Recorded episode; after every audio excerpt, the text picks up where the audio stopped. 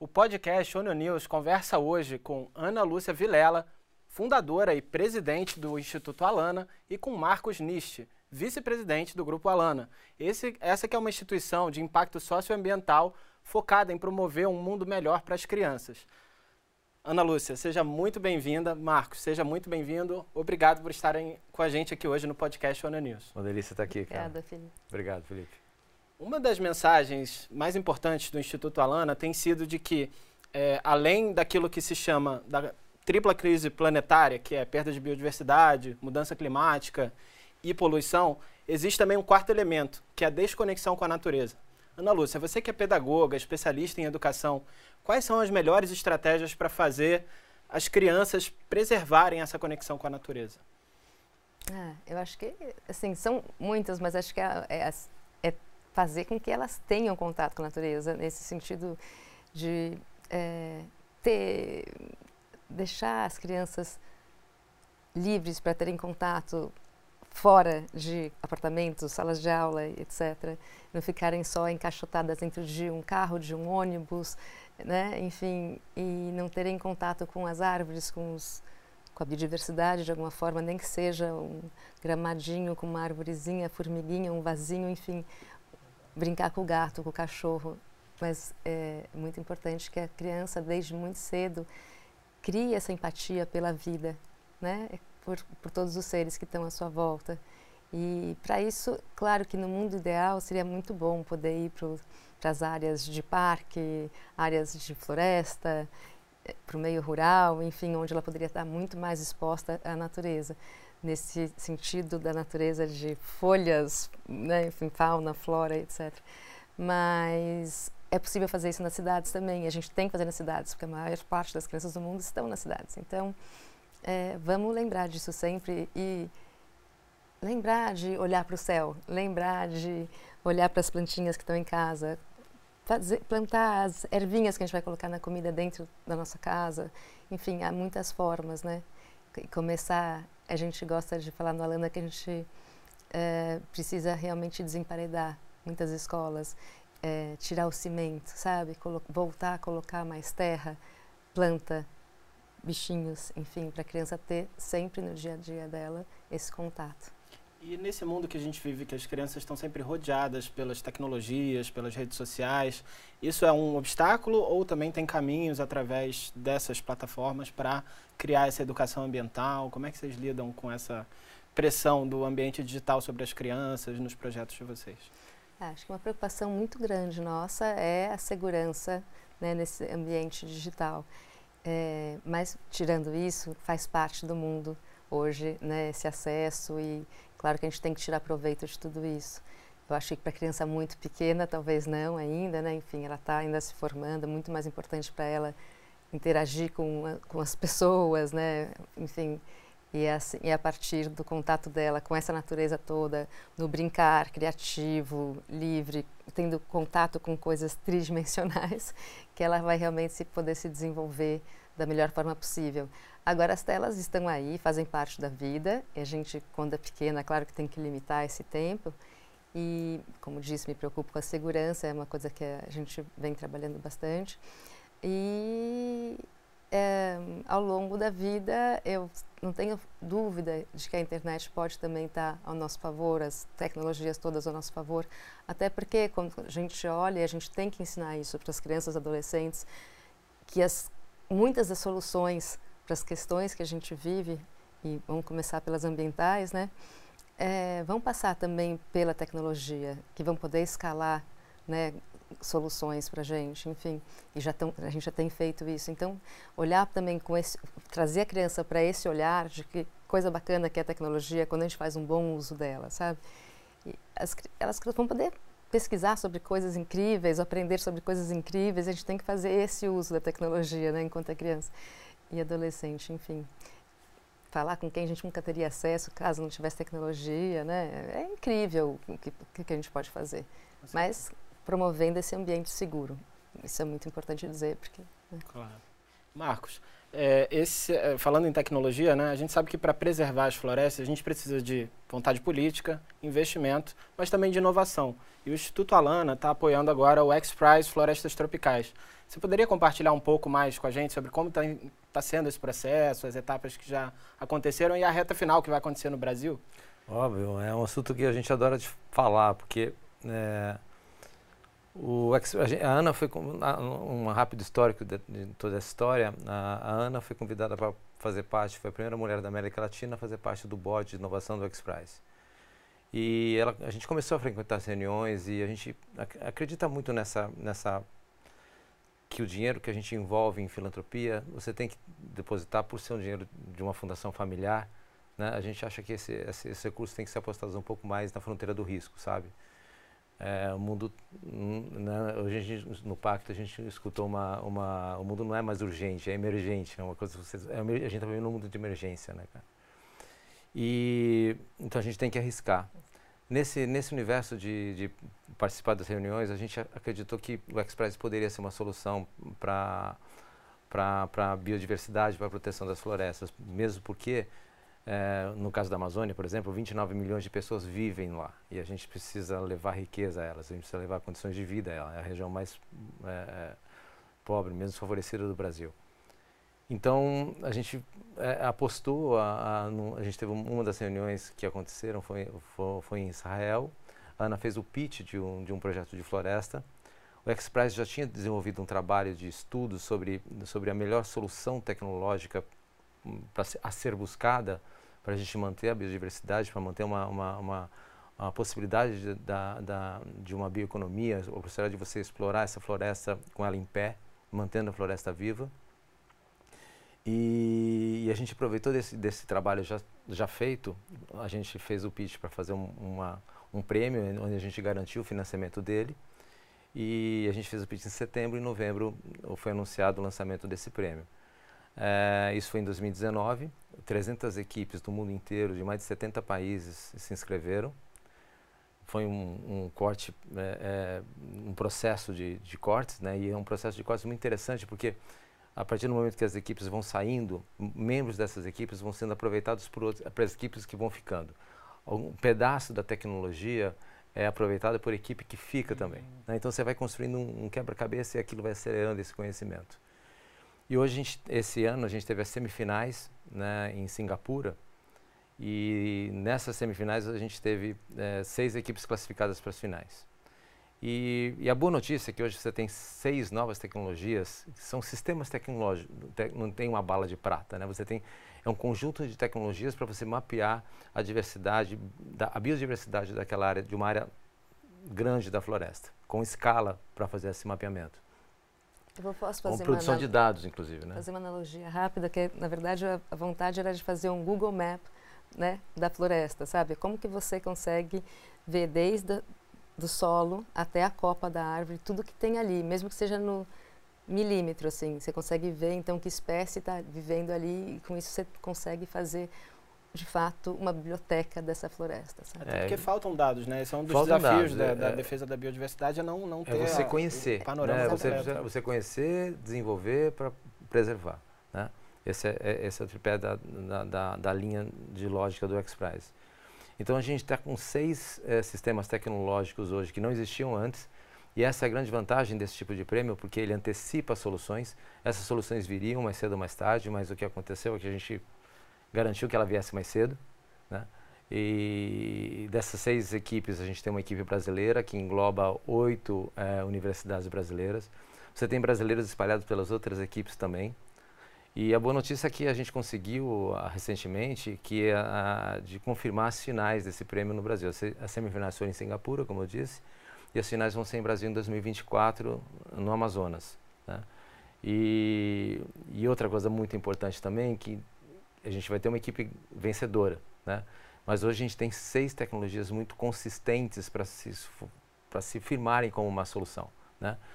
Então, difícil, você vai ter um spin-off de algumas startups aí que vão sair, que apesar de você ter um ganhador só, né, a gente vai ter uma, uma, uma disponibilidade de uma, de uma nova, de um novo sistema tecnológico que hoje não existe.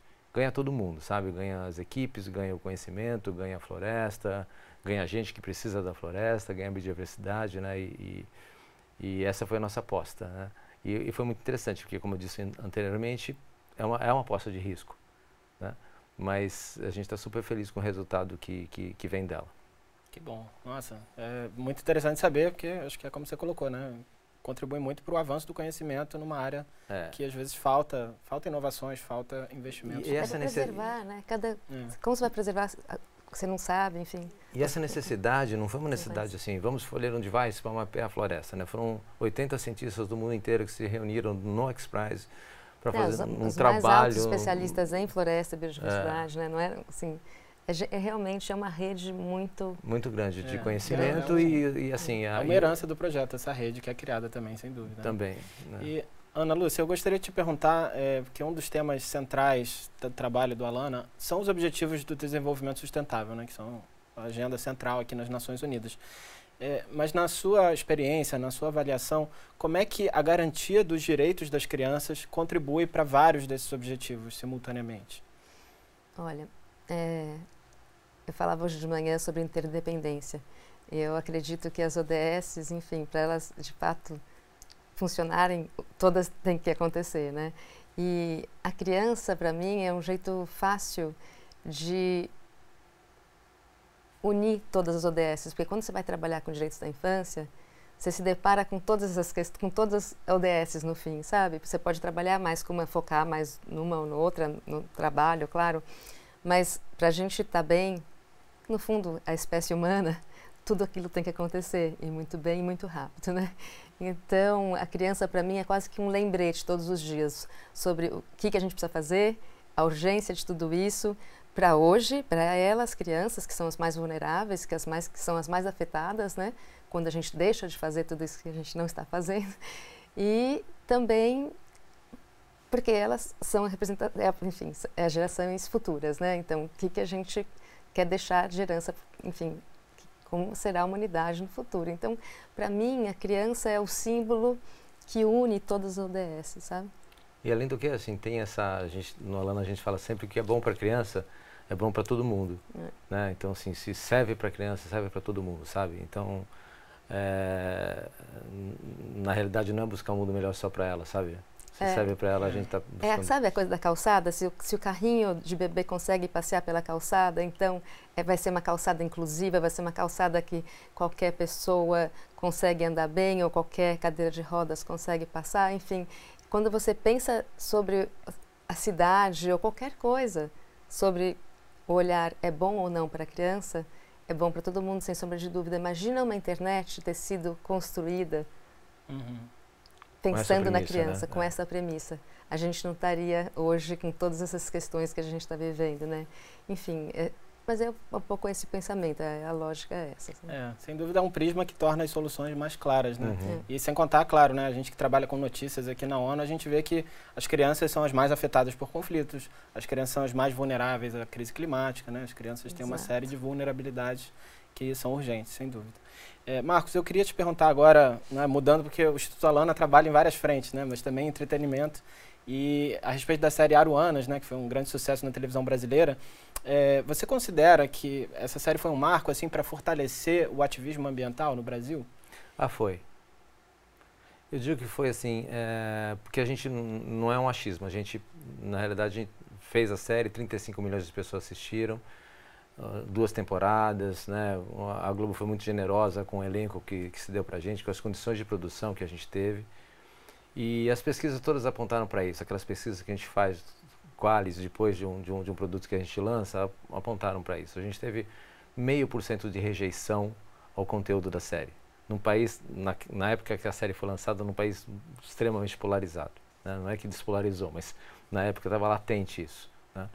É, 91% se julga, é, acharam, é, simpatizaram com a causa dos, dos ativistas e estão buscando é, uma, alguma forma de contribuir, sabe? E isso foi reconhecido não só no Brasil, como em vários lugares do mundo, né? Assim, o Aruanas foi um, um case nesse cenário. E a gente, e a Maria Farinha, que é a nossa produtora, ela, ela busca justamente né, essa forma de se comunicar, né? A gente acha que, que não basta apenas mostrar dados ou convencer as pessoas pela cabeça, sabe? Você tem que chegar no coração, você tem que, sabe, pegar na mão e, e, e levar para dentro do problema. E a ficção, o entretenimento é uma ferramenta muito valiosa para isso, sabe?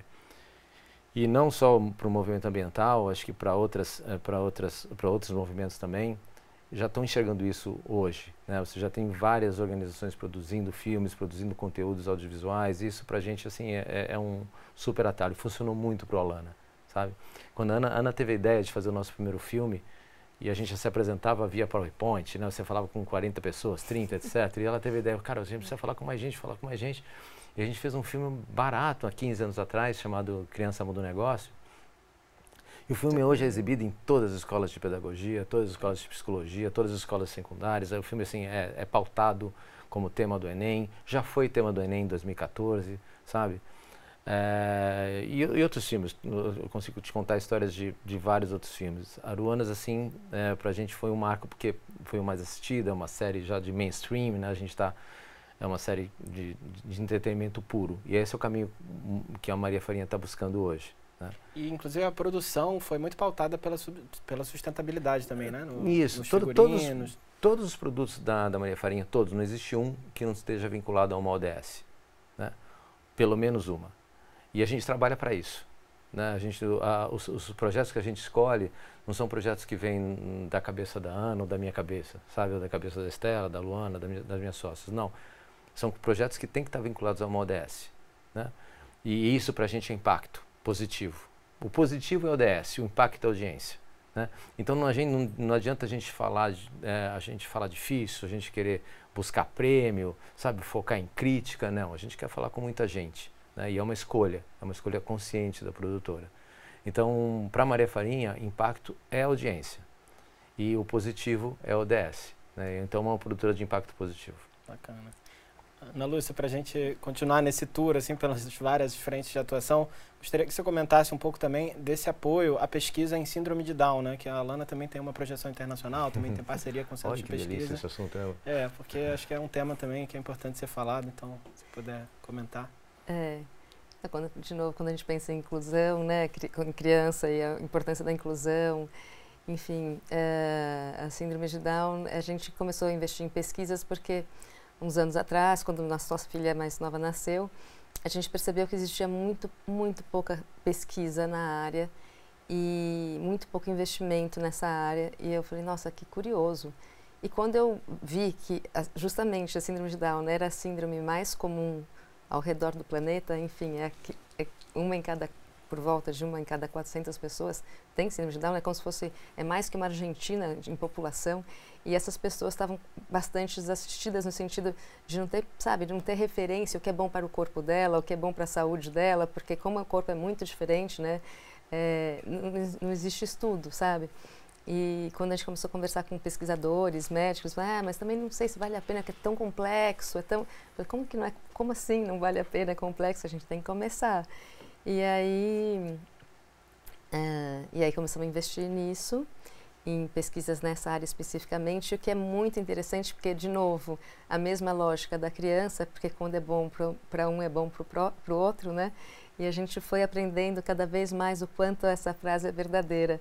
Posso lhe dar milhões de exemplos, mas, por exemplo, quando a gente fez o, FUN, o, o centro é, Síndrome de Alana, lá no, no MIT, uh, Marcos fez a primeira pesquisa para saber se existia alguma, alguma, qualquer coisa que aparecesse dentro da MIT no, no, no, site da universidade. na pesquisa dele, no site interno de pesquisa da, da universidade, para ver se aparecia alguma coisa relacionada à síndrome de Down. Já, alguma coisa vai aparecer aqui. Algum gadget, alguma de coisa de ciência. Nada, nenhuma, zero, nenhuma pesquisa. A palavra Down não, não constava existia, no site da MIT? Não tinha essa palavra no site da universidade, que é a melhor universidade tida como a melhor do mundo, enfim, né? nem sei hoje como é, mas enfim.